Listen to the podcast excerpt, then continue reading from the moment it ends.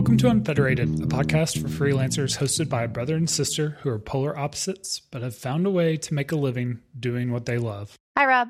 Hey, Sarah, how's it going? Pretty good. Um, my motorcycle wouldn't start earlier, and I had to abandon it in front of my friend's house to come here and record this. That's sad. I, Not the ruckus, though, right? Not the ruckus. The ruckus would never fail me Okay. like that. yeah. Which is why yeah. I keep the, riding the ruckus. the ruckus gets too much love. I know that's probably true. Yeah, I hadn't written it in a long time, um, and th- so that was on me. I knew that there was a possibility. Yeah. So, um, but I was a little late, so I appreciate you um, bearing with me while I abandoned a motorcycle on the side of the road and ran to come to this. So, how are you doing? Better than you. um, all of my vehicles are in my driveway. oh, Um, I'm doing well. You know, um, I think I mentioned last week that it's a, a heavy season for me and work wise, which is great. Mhm. But I think that um, creates like a different set of problems that we've talked about uh, in, in different aspects of in the past. But Mm. one of those is, uh, which we're going to talk about today, is just the notion of trying to stay inspired uh, doing work and and how we each kind of approach that because uh, it, it means a lot when you're in the creative space and you want to do work you're proud of. Yeah. And I think it also means a lot when you're in a busy season and you're just got to keep keep motivated and like keep pushing pushing through. Hmm. Um, what kind of things have you learned along the way that have kind of helped you uh, deal with either of those? The Uh. the motivation or the doing quality of work that you're proud of? well, yeah, as you were talking about it, I was thinking of that moment that you get to where you're um you're like it's very exciting when you go out on your own and you get you get your own clients and you're doing work and it's paying you like it, it takes a long time for the excitement of that for me to wear off and and it only wears off a little bit and it's on you know our uh, a lot of a research project or something that's very very minutia oriented um where i realize like oh this is really work. This feels like work right now. Yeah. um and you kind of forget oh it's so exciting. I can't believe somebody's paying me to do this. I'm in pajama pants or whatever. Um and uh but so I guess I have fewer issues with it than I once did. I mean, it used to be every day was just a struggle going into um, my traditional employer. I loved what I did, but at the same time, I would at least have one moment of real like drudgery every single day, and now it's much more rare. Um, how do you? I know that doesn't answer your question necessarily, but um, how do you how do you stay inspired? Because it happens so infrequently that I feel um, that sense of drudgery that I haven't really had to have as many coping skills for it yet. So I'm still working on it. How do you do it? Yeah. So my the first thing that comes to mind is actually kind of what you're saying, but in a different way. Like I think in a lot of ways I became a freelancer so that I could do work I was proud of. And I've done that and I've been able to do that. And so to some degree the the problem has been minimized just by how I'm approaching my career. True. That is the best solution, I guess. yeah. Yeah and so like to to me having um and, and i guess to break this down into pieces i have control over when i work i have control over who i work with largely speaking um thankfully i'm in a place business wise where i can be a little more picky and choosy about who i work with and i have like the autonomy to you know pull the ripcord on a project when it's warranted Hmm. you know and like all three of those things are things that having worked in agencies in the past that I didn't have control over and were probably primarily the source of some of of the burnout, you know. Um we've talked before about, you know, being able to when you when you kind of expire the amount of productive time you have in the day, you just get up and, you know, leave, quote unquote leave work Right. and go do something else and versus having to, you know, sit at the desk till 5:30 to make everyone think you're working really hard. And you know there's pieces like that that that have minimized that need for me a lot quite quite honestly. And um but that doesn't mean it still doesn't come. And i think um for myself i too probably get a lot of enjoyment of winning at business you know, Yeah. or quotes at business. I think you and I both do because we're always texting each other like, "I got the client" or "Met this milestone." Yeah. Like it's I mean the immediate feedback of the challenge of running a business that I've I've thought about this a lot. This is a little bit of a tangent, excuse me, but like to me and I'm speaking like as someone that has their MBA, mm-hmm. you know? like to me like being a freelancer is kind of the the most simple form of business. Yeah, Um. I think we've we've both probably worked places in the past where like the the hardest part of my job took place between the desk and the door. Hmm.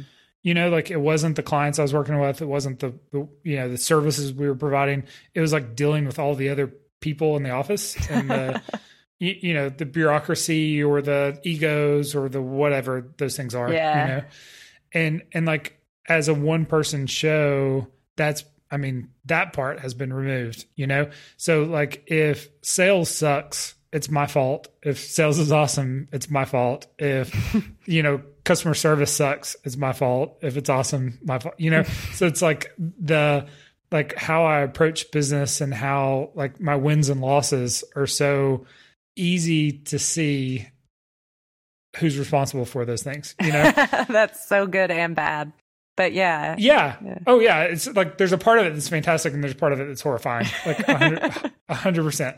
But so, you know, tangent over freelancing is the purest form of business. Just you know, like to scale them back is like to the question at hand is you know, when we're talking about the inspiration component, it's hard not to miss that aspect of the fact that we we have that autonomy to to do the work we want to do with the clients we want to do it. And so when we get to like tweak what we're doing or try to roll out a new you know uh, service or or product or whatever then all of a sudden like we're we're getting to you know play the business game like really like firsthand in a way that's like really fun. Like we don't have to spend like months preparing this whole thing and do this big rollout like we can just kind of like iterate and and change and and adapt in a way that that makes it a really fun game for me that is true. I think um, what you're saying a little bit is, as well is something that I find, which is there's so many different aspects that make up the work. It's not just you, like it's not just me doing lawyer work and providing lawyer service. Um, it's also me running a business. So if the actual work is something that I've done 20 times that month, let's say, and that part isn't really like um, lighting any fires for me, the pa- the fact that I've done it 20 times this month, then that means I got 20 different clients, and that means that I did well at marketing and look at my metrics; they're going really well. Um, that part's inspiring. So even when the work is kind of drudgery, the business aspect is inspiring, and then um, I would say the opposite, but I think that there's just always something, there's always a factor that, that you can focus on and, you know, recharacterize it, reframe it in your head and realize that it's pretty, pretty cool what we're getting to do because we have it, it's all created from our brains. Um, and you can take like pretty much complete credit for everything. Yeah, I, I think for me, there's one other thing that provides a lot of value, um, and that's being able to. And this this might be different for us. I don't know, but um, I I have a handful of brands that I follow that I just really appreciate how they do their advertising Brands? and Oh. brands like Okay. um, you know um, different companies and getting to watch like a, a brand or a product or a service that I, I think a lot of that you know I like what they're doing I like what what it is, Mhm. and then I also appreciate how they're marketing it is is like a really inspiring thing to watch and and be like oh you know gosh wouldn't it be awesome to work with that client someday and get to be a part of what they're doing Oh, I see. um, I, I occasionally have, you know, um, I mean, some some number of my clients are are products and services I get excited about, and and probably the majority of them are are fine, you know. But it's not like Yeah. they're like like s- speak to my soul in some special way and and so like getting to see some of those clients and and i guess probably i'm honestly objectifying them in in some way and kind of putting them on a pedestal but um, getting to see like a product I love, do the marketing that I that I'm really you know I see and I, I'm really um, I really respect is like this perfect combination because even the clients I have where I, I really like what they're doing, and the internal team is not always like up for trying the things I would want to try for them or doing things the way I would, you know, in a perfect world, I would want to do them. Right. And so to, to have like that perfect, you know, and again, even these ones that I'm looking at from the outside in, and and I'm I'm just kind of um pretending like everything's smooth when you know in all reality it probably isn't. But but just dreaming of what it would be like to have the client with the the product or service that you love, the, doing the marketing you love, and and them being supportive of of trying all sorts of new things.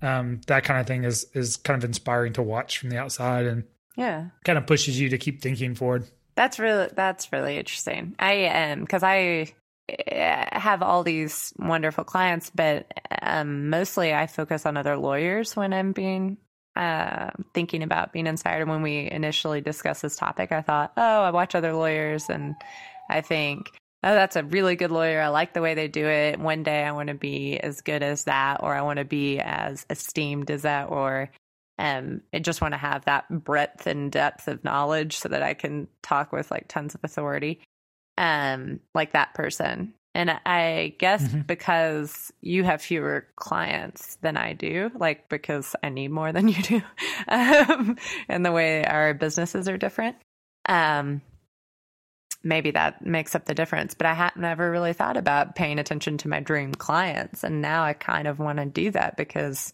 that's a great way to look at it. And, and certainly, I have. I mean, I get really inspired, especially the last couple years, because a lot of my friends and colleagues who are women of my vintage have secured these really legit um, in-house positions, and so you get to talk to them, and they're doing this really interesting high-level legal work, and you get to talk to them about how the legal team of these different really cool uh, companies operates. Um, and I find that inspiring just because, you know, it's it's women being bosses and you know, we we have our hand in all the different um, cool companies in Colorado and I just think it's nice. But um, now I'm gonna start looking at companies as the ones that I'd most want to work for and follow them. Yeah.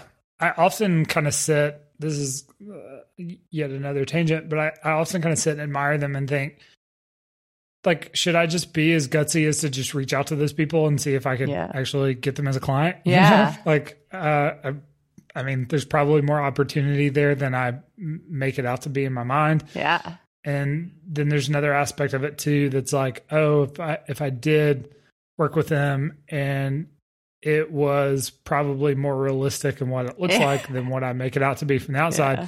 does it like spoil the the dream of of you know this this really um yeah you know this idea that I look at and am inspired by.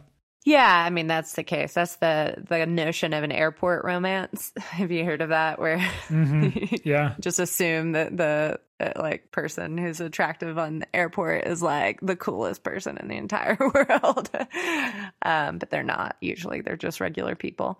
Um, but it's still really cool to, I mean, is there a good way that you know of to reach out to just like cold call a dream client and not seem icky?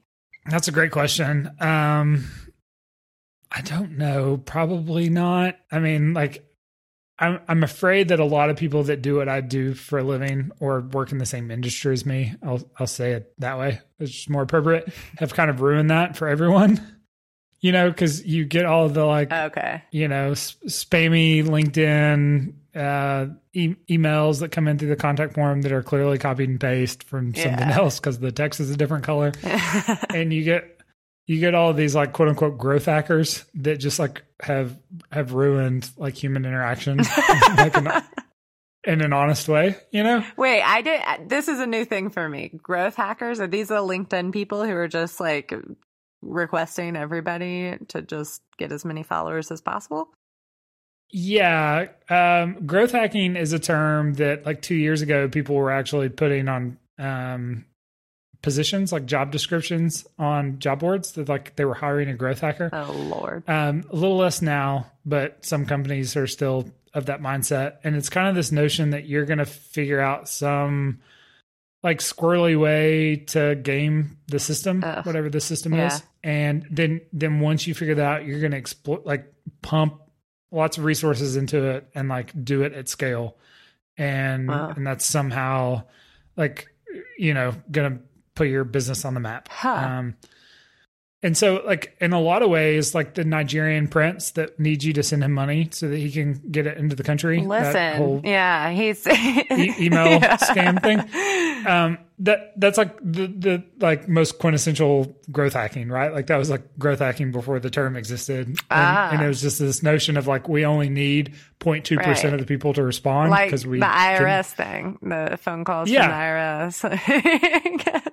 completely Yeah. and and you know i i'm painting this through a real with a real uh, cynical brush but sure. um, my particular mindset more is that you're removing like the human element out of that Yeah. and you're it's just a numbers game and it's it's almost like you're moving through your prospective customers like like locus you know Okay. and and like yeah. and if it doesn't work or you get to the end like what's left what have you done you know Yeah. Um So it's like a it's just classic Tinder situation. yeah Yeah. Exactly. yeah, and it's not. It's about the numbers game. It's quantity versus quality. So that's ruined it for a lot of people. And also, just like everyone, if you get a phone call from the IRS saying they're going to put you in jail. Um, and you have not previously received tons of written correspondence from the IRS. Yeah. ignore it. Probably not true. I'm reminded of when Tom Haverford on Parks and Rec has a dating profile for every possible Every like algorithm option, yeah, Yeah. um and that's that's like you know again growth hacking um that is a great example. It's so great. Yeah. uh but yeah so anyways i think that kind of growth hacking ish kind of thing has made it really difficult for someone to reach out like when you don't have some sort of third party verifying you you know? Like i mean it like i think you can reach out and be like hey you know brand i love. I have been working in your industry. I've been working with a competitor that i'm not working with anymore. Or, you know i have some connection that like makes this a little more valid of a of a reason to reach out. What if you like you know developed a relationship with somebody at the at the company? Is that the only way in? Basically, is to network your way to knowing somebody. Yeah, I, it feels like a th- some sort of third party validation, right? Like that could be a person, that could be like, hey, I, I've I've been working on a you know uh, for another company in this industry for so many years, and we've parted ways. Like you know, I have all this knowledge, y- you know, I'd like Yeah. to use. Um, I mean, some kind of stuff like that starts to make it seem a little bit more legitimate, but from my own experience, um, when I, I white label my services for a handful of agencies, and when I was Yeah. first getting started, I was reaching out to agencies just in like a, a two hour radius of, Yeah. of where I was because I was kind of thinking I might go and meet some people in person and do the whole thing. And like nine out of 10 people just didn't even respond to like me reaching out. And it was like, you know, I tried to make the email as human as possible, not like something I just copied and pasted and sent to a million people. But I, it's so hard because even the spammy people try to, you know, yeah their subject line has a, a, a re in it, you know, like you yeah. emailed them and like email clients still do that. Um, and has all these elements to it that, you know, are trying to make it seem authentic. So I think our, our barrier for that, like we've just gotten so good at ignoring all of that, um, that it makes it really difficult. That's a good point. I uh, back before I left the main employer when I was or my last traditional employer, I um I sent some letters in the mail Nice. uh to to my I thought who do I want to work for and I sent um honest to goodness uh letters in the US Postal Service to uh I think two that I can think of um of my ideal employers and I did that because uh I couldn't find the email address for the general counsel at the place that I wanted to work. Um, and I thought, well, I know how to reach them because I know where they are located, and maybe this will uh, help me out. Maybe this will show them I really mean it. I'm a millennial and that's how mail works, and uh, never heard back from me either. So innovative. yeah, nobody cared. so, but uh, it it gets easier. Like I think I mean, I, we just set, made fun of the whole it's a numbers game thing, but I do think that it's very helpful for your own personal feelings to at least do like put yourself out there more often than not because it, you know if you only ever write one email or letter like that and you don't get a response it's a huge disappointment it feels like a rejection but if you know if you do it more often then you start to pay attention only to the ones that work out I have a lot more thoughts on that that venture into like the marketing world, which yeah. isn't what we're trying to talk about today, but we're talking about staying inspired. that is right. So I'll, I'll ask you uh, the same question, but like on a different level. Yeah. Are are there things you do to stay inspired at like a micro level? Like, mm-hmm. um, like if I get all this stuff done by the end of the week, I'm gonna check out early and reward myself with uh, X. Or like, do you do any of that kind of stuff to just like, yeah, you know, maybe as much keep you motivated as keep you inspired? Yeah, on the inside, I'm like just the classic toddler. like I'm just negotiating with myself constantly. Like, all right, just finish this one thing and you can have a snack. like, you just have one call and if you can sit still for one hour then you can go to the gym i is, love that i'm both the toddler and the parent and it's just this excessive conversation that never never ceases all day long, every day. That's the only reason I do anything. So two cookies. Yeah, two cookies, one M&M. so um, yeah, rewards and punishments. Uh, they are elaborate. My systems for for staying uh, motivated and efficient. And I'm not. I mean, part of me is joking about that, but part of me isn't. Um, you know, and and for me, like at baseline, I happen to be, as you know, brother more than anyone else. At, like coming out of my shell at, when I was birthed, I have always been a really disorganized person. So everything that I do to stay organized is like this huge um, system that I've put in place so that I can become more organized. so I really have to force myself to do it. It doesn't like I'm not one of those people who had 7,000 different colors of gel pens and love to like color things in different colors based on what they were uh, in school. I was the one who like turned in the homework that was all crumpled up. Yes, I can confirm all of this. so for me, all of my systems are really intentional and I work really hard at them um, so that they work. And That's nice. staying inspired is one of them. yeah, you were 100% like yeah. to compare the two of us since since we're there. So I'm just gonna say it. yeah, I did bring it up. I I was the 15 color gel pen person and that had spent like way too much time on the project and like would turn it in with all of my hopes and dreams and get like a B. And you were the person that showed up late for class, sometimes missing a shoe. And I did do that. Like with your wrinkled up thing that would like get a great grade that made people like me really angry because it was like, cool, I'm I'm glad I'm taking this seriously, and Sarah's getting a better grade than me. but your closets still are way better than mine. so who won here? You know, um, my my closets are a mess, uh, but overall, I think we've kind of equaled out. We've we've we've adapted as needed. Um, so, are any of the your elaborate kind of things have have you found anything that like uh has is really beneficial or learned anything from that that that you'd want to share with uh listeners? Yeah, I mean, I've already talked about it a little bit, um, and I can't. I say it super passionately, which is you know cut your losses when you're not being productive. Go do something else. Um, I say that uh, passionately, not because I know how to do it and I'm good at it, but because those are sentences I say to myself all the time and I'm trying to get better at. Like, you know, Sarah, you're not being productive. like, just get up, go do something else. Um, that's really helpful for me. Actually, having meetings in the way that I schedule my meetings is really become quite intentional. And I, le- I learned that largely from you, brother. Um, but it's like, um, having no meeting in a day isn't always great for me. Um, having one really early uh, where you know I know that I'm going to be like caffeinated and and operational earlier than normal, and I can start my day earlier than normal. Um, that's great for me.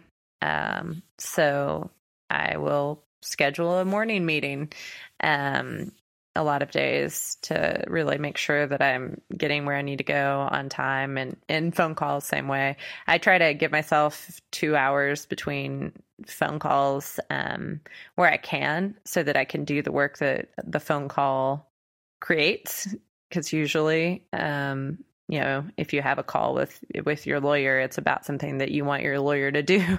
So i try to you know do it when it's really fresh in my mind and i'm enthused about it. And all of the little tiny things that the client said are still like swimming around in my head and the stuff that's smaller than what you would even write down. So and a whole bunch of that's the beauty. We get to make our own schedule. We get to create our own things. So you can use your your um, meetings and phone calls to make yourself more productive but also staying engaged more. And i guess that's really what i'm answering is how i stay engaged more than stay inspired. Something i've been toying with is trying to make the quality of the time we have as a family like my wife and daughter and i like trying to make that better like more um, intentional.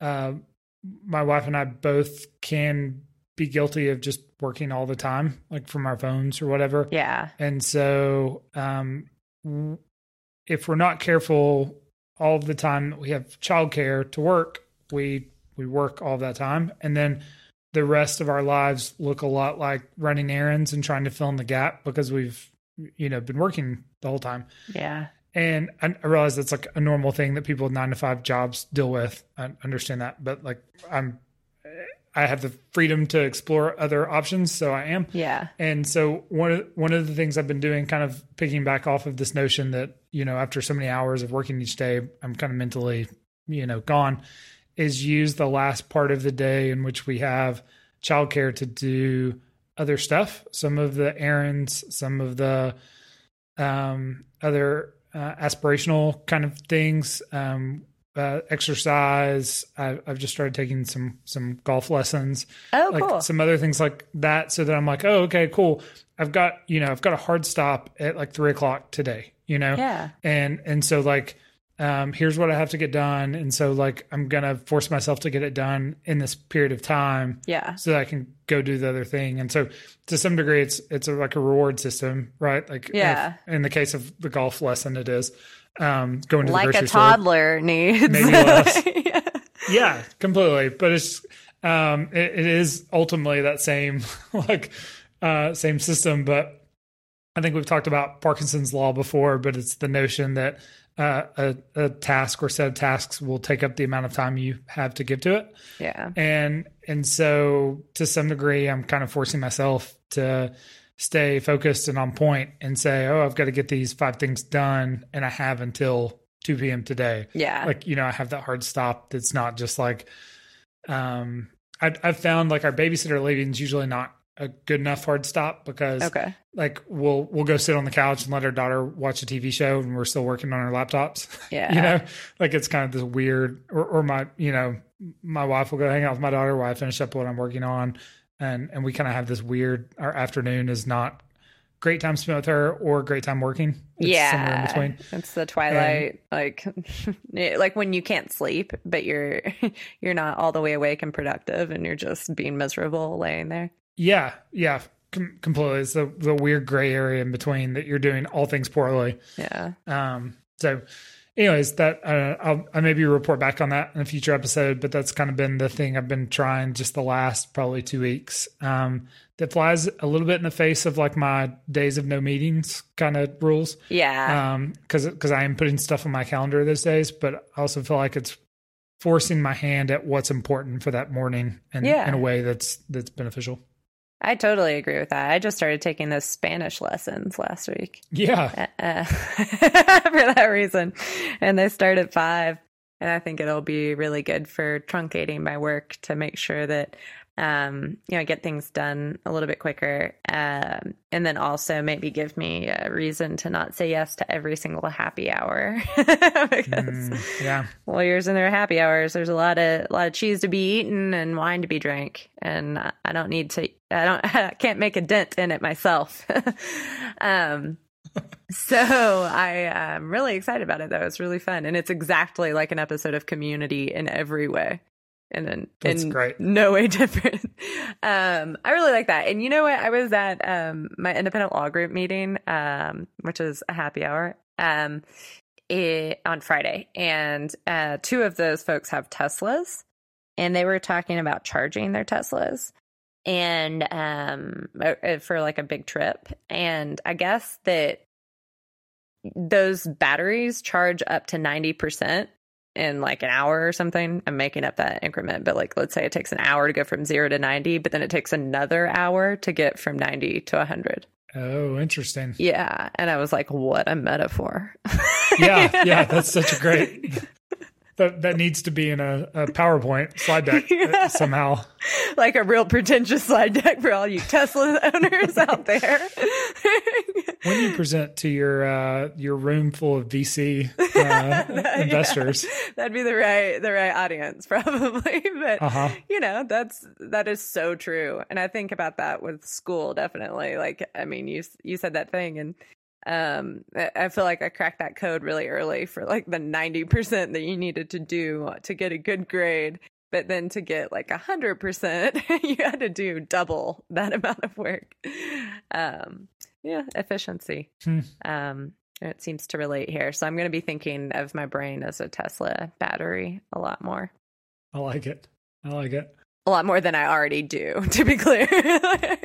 You have to periodically pull over and uh, refuel. yeah, you gotta I mean, pull out. You gotta plan your refueling stations, and then get get zero to ninety. That's fine. Don't expect perfection. Just you know, come back next time, um, and you know, fill up and get going again. Because it really that's the biggest thing that I think slows people down is just they can't move forward without having everything hundred percent with any little project, and then bigger ones as well. So. Tesla's moved forward at 90%, guys. So, Yeah.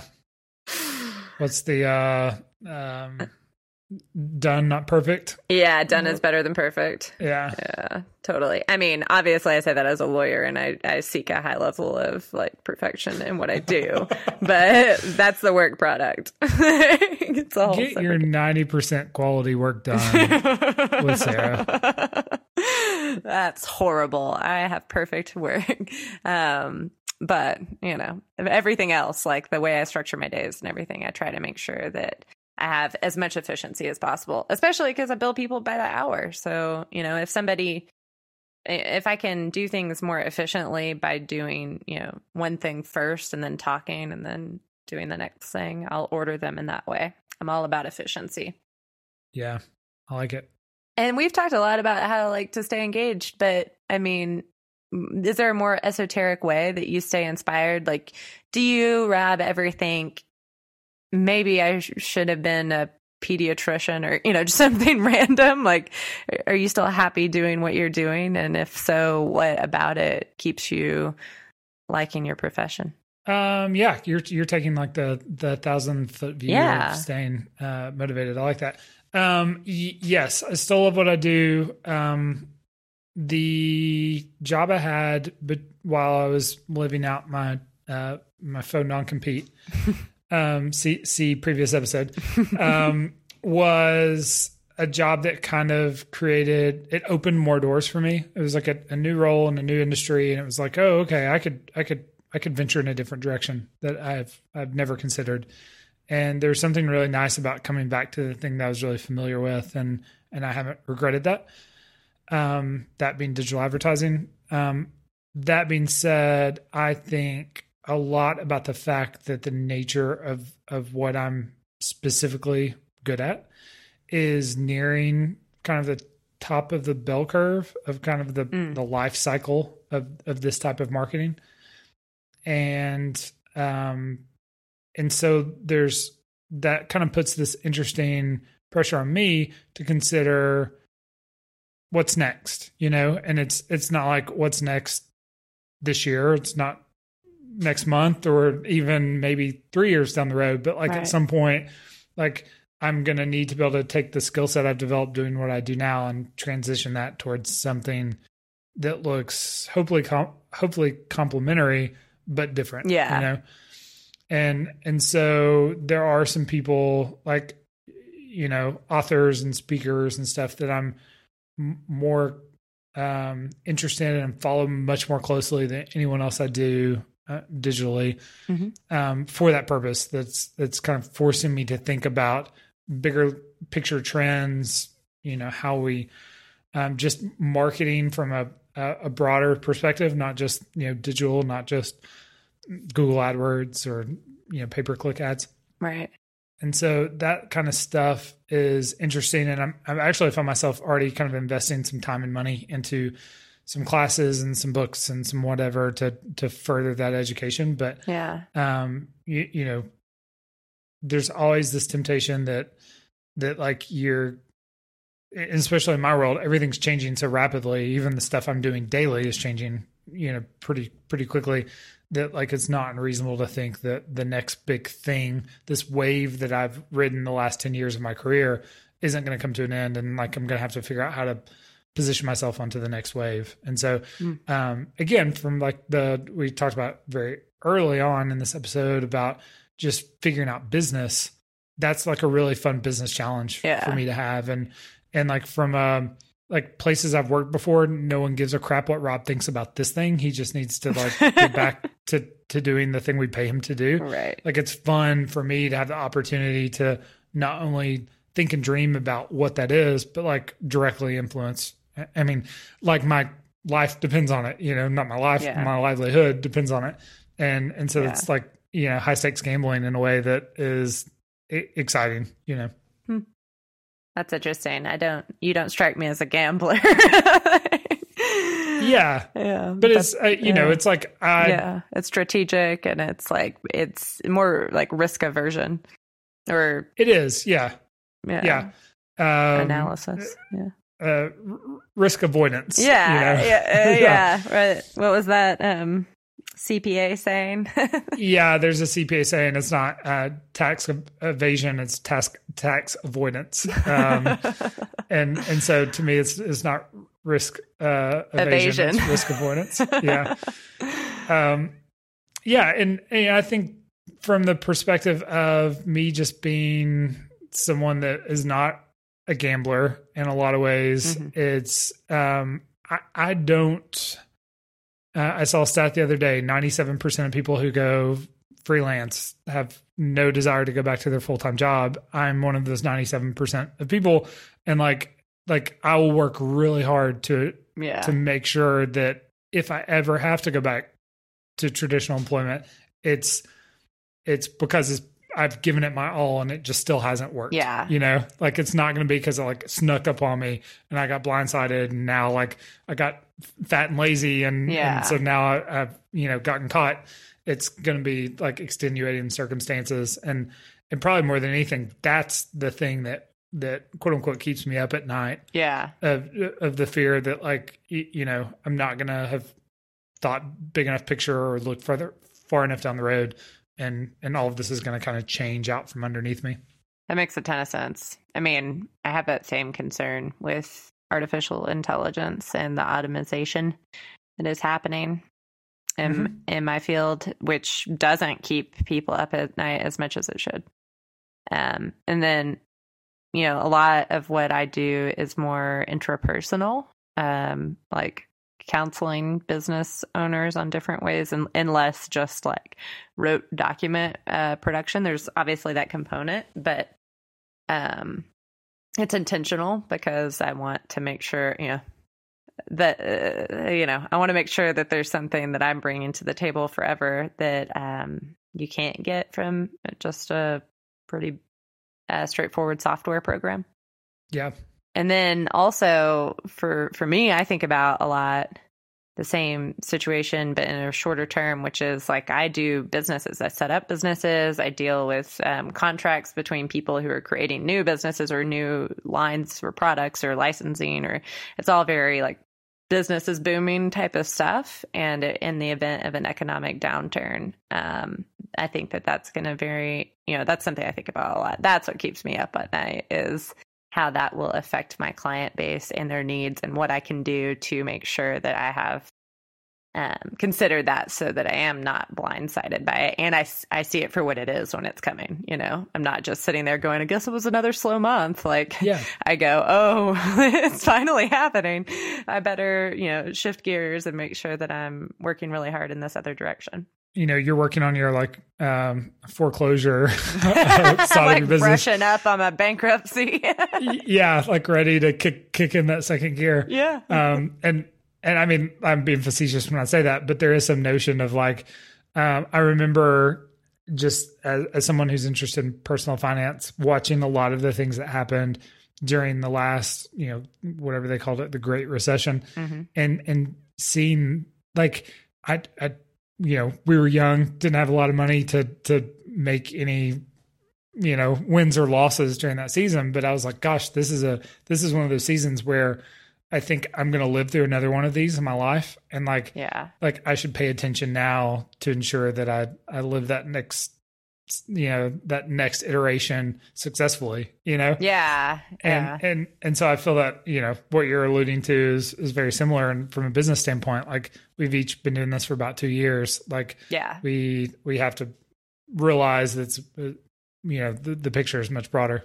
Yeah. And those two years have been, you know, kind of booming years. So I Mhm. think it's great, but it, it, that you're not insulated from that at a traditional employer. People lose their jobs in economic downturns, downturns all the time. Um, but it's it's just you know when you're out on your own, you've just really it's helpful if you can kind of look into the future and try to uh, create some contingencies now. I like that. That's our geeky solution to staying inspired, which took a weird apocalyptic downturn. I feel inspired. I don't know about you, Rob. Uh, yeah, no, I, I, I mean, at the end of the day, like to me, it's it's about appreciating what I have and and the benefits of the the career path I've chosen, right? yeah. And it's it's enjoying those and preparing myself to fight to keep them. You know, I mean, that's really what inspires me to keep pushing is is to uh, to maintain what I've found and am very thankful for. And so, from that perspective, it's it's um, it's wonderful and it's exciting to to be able to see wins and and even sometimes losses in that situation because you you're refining, you're getting better, and you're um, preparing the side of your business that would not exist otherwise. Yeah, totally. To all of that. That's exactly right. It is exciting. It's really fun. Yeah. Well, that's the you know the more upbeat, uh, heart heartfelt ending. I feel like we your apoc- really turned it around. apocalyptic show. Uh, well, well, cool. Uh, thanks for sharing your thoughts. And um, yeah, uh, uh, if you were to ask one thing of our listeners, what would that be? I would ask for them to subscribe and review us on iTunes, but I would also ask them to join our Facebook group. That is two things. I said one. Well, listen, I, this whole episode has been about thinking outside the box, and I don't like your limitations. I reject Uh-huh. the construct. If the market takes a real nosedive before it tanks, please subscribe and review us on iTunes. Can we just replay First this and things be like, we totally called it? yeah, first things first, subscribe. Subscribe and give us some stars. um, that is what I would ask. Awesome. And, uh, you know, reach out. Let us know. Unfederated.studio. Um, let us know your plans for the apocalypse uh, and what keeps you inspired. I love it. Good, good chatting, Sarah. All right. Talk to you later. Have a good week.